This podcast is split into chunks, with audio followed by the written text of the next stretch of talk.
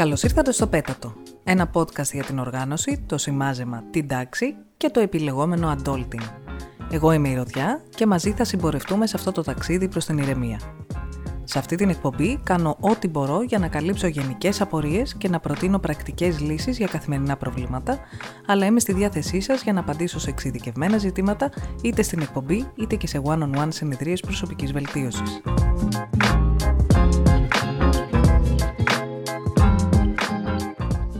Ήρθε η ώρα να πιάσουμε άλλο ένα από τα διάσημα ρητά μου. Απλό. Όχι εύκολο, απλό. Έστω ότι αντιμετωπίζουμε ένα ζήτημα που μας ταλαιπωρεί. Επειδή μας ταλαιπωρεί πολύ, είμαστε σίγουροι ότι είναι πολύ περίπλοκο και άρα και η λύση του πρέπει να είναι πολύ περίπλοκη και μπερδεμένη. Έλα όμως που τα πράγματα είναι απλά, όχι εύκολα, απλά. Τι εννοώ; Δεν μπορώ να διατηρήσω μαζεμένα το γραφείο μου. Ε, κάτι περίπλοκο συμβαίνει. Κάπου θα πρέπει να υπάρχει μια λίστα με 457 κανόνες που θα τους ακολουθήσω, θα φτιάχνω μια φανουρόπιτα τη βδομάδα, κάθε τρίτη ώρα θα απαγγέλω ένα πείμα της Σίλβια Πλάθ και έτσι μαγικά θα λυθεί το πρόβλημα. Μμμ, η λύση είναι απλή. Μάζευε το γραφείο σου. Αυτό είναι το δύσκολο. Απλό, αλλά δύσκολο. Είναι όμως πραγματικά αποδοτικό. Το πάτωμα είναι λερωμένο. Πρέπει να βάλω σκούπα. Απλό, ναι. Βαρετό ή δύσκολο, ναι. Αποδοτικό, ναι. Άσε που αν το κάνεις όσες φορές θα έφτιαχνες φανουρόπιτα θα γίνει καλή συνήθεια και θα το κάνεις χωρίς να το σκέφτεσαι. Τα καθημερινά μας προβλήματα, είτε προσωπικά είτε επαγγελματικά, έχουν απλές λύσεις. Καμιά φορά τις αποφεύγουμε γιατί οι απλές λύσεις χρειάζονται δέσμευση, επιμονή και συνέπεια. Οι απλές λύσεις είναι δύσκολες. Ειδικά μέσα στα πλαίσια του coaching, πολλοί άνθρωποι έχουν την τάση να πιστεύουν πως ένας coach θα τους αποκαλύψει κάποια κρυφή, μαγική, μυστική λύση που με ένα τσακ θα ανταλλάξει όλα. Ένα παράδειγμα είναι το στρώσιμο του κρεβατιού. Με ρωτάνε συχνά γιατί επιμένω να το λέω και να το προτείνω. Λοιπόν, είναι κάτι μικρό και απλό που όμως έχει μεγάλη δυναμική. Εκτός το ότι ένα στρωμένο κρεβάτι βοηθάει στην αποθορυβοποίηση του χώρου μας και ηρεμεί τα μάτια μας, μας βοηθάει επίσης το να δεσμευτούμε σε μια διαδικασία προσωπικής βελτίωσης. Ναι, το βράδυ πάλι θα ξεστρωθεί το κρεβάτι και το πρωί πάλι θα πρέπει να το στρώσουμε.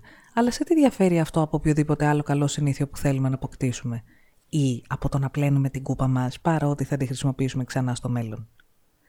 Έχω πει πολλές φορές πως κάθε άνθρωπος είναι διαφορετικός και άρα οι λύσεις που προτείνονται θα πρέπει να ταιριάζουν όχι μόνο στο συγκεκριμένο του πρόβλημα, αλλά και στην ιδιοσυγκρασία και τις ιδιαίτερες συνθήκες του ατόμου. Καμία μας δεν είναι ακριβώς ίδια και άρα οι προτάσεις πρέπει να είναι ευέλικτες ώστε να μπορούν να υποστηρίξουν αυτές τις διαφορετικότητες. Οι απλές λύσεις είναι εξαιρετικά ελαστικές. Ένα ακόμα πλεονέκτημα των απλών προσεγγίσεων είναι το πόσο εύκολα μπορούν να γίνουν κτήμα μας. Δεν μας ζητάει κανείς να θυμόμαστε 457 κανόνες, δεν χρειάζεται να κάνουμε περίπλοκη σκέψη να χάνουμε χρόνο. Αυτό, σε συνδυασμό με τη συνέπεια και την επιμονή στην εφαρμογή, κάνει τις απλές λύσεις ιδανικές για μεταμόρφωση σε καλές συνήθειες.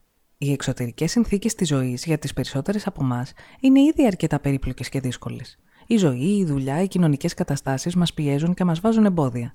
Εάν και οι λύσεις που καλούμαστε να εφαρμόσουμε για τα προβλήματα που μας ταλαιπωρούν είναι και αυτές περίπλοκες, ε, κάποια στιγμή θα σκάσουμε και θα τις παρατήσουμε. Πιστεύω ειλικρινά πως αν δεσμευτούμε πραγματικά και εφαρμόσουμε ψυχραιμία, συγκέντρωση και συνέπεια, τα περισσότερα καθημερινά ζητήματα προσωπικής και επαγγελματικής οργάνωσης λύνονται με τις πιο απλές ιδέες. Εάν αντιμετωπίζετε τέτοια προβλήματα ή δυσκολίες, θα χαρώ πολύ να σχολιάσετε ή να στείλετε email και θα αφιερώσω ένα επεισόδιο στις ερωτήσεις σας.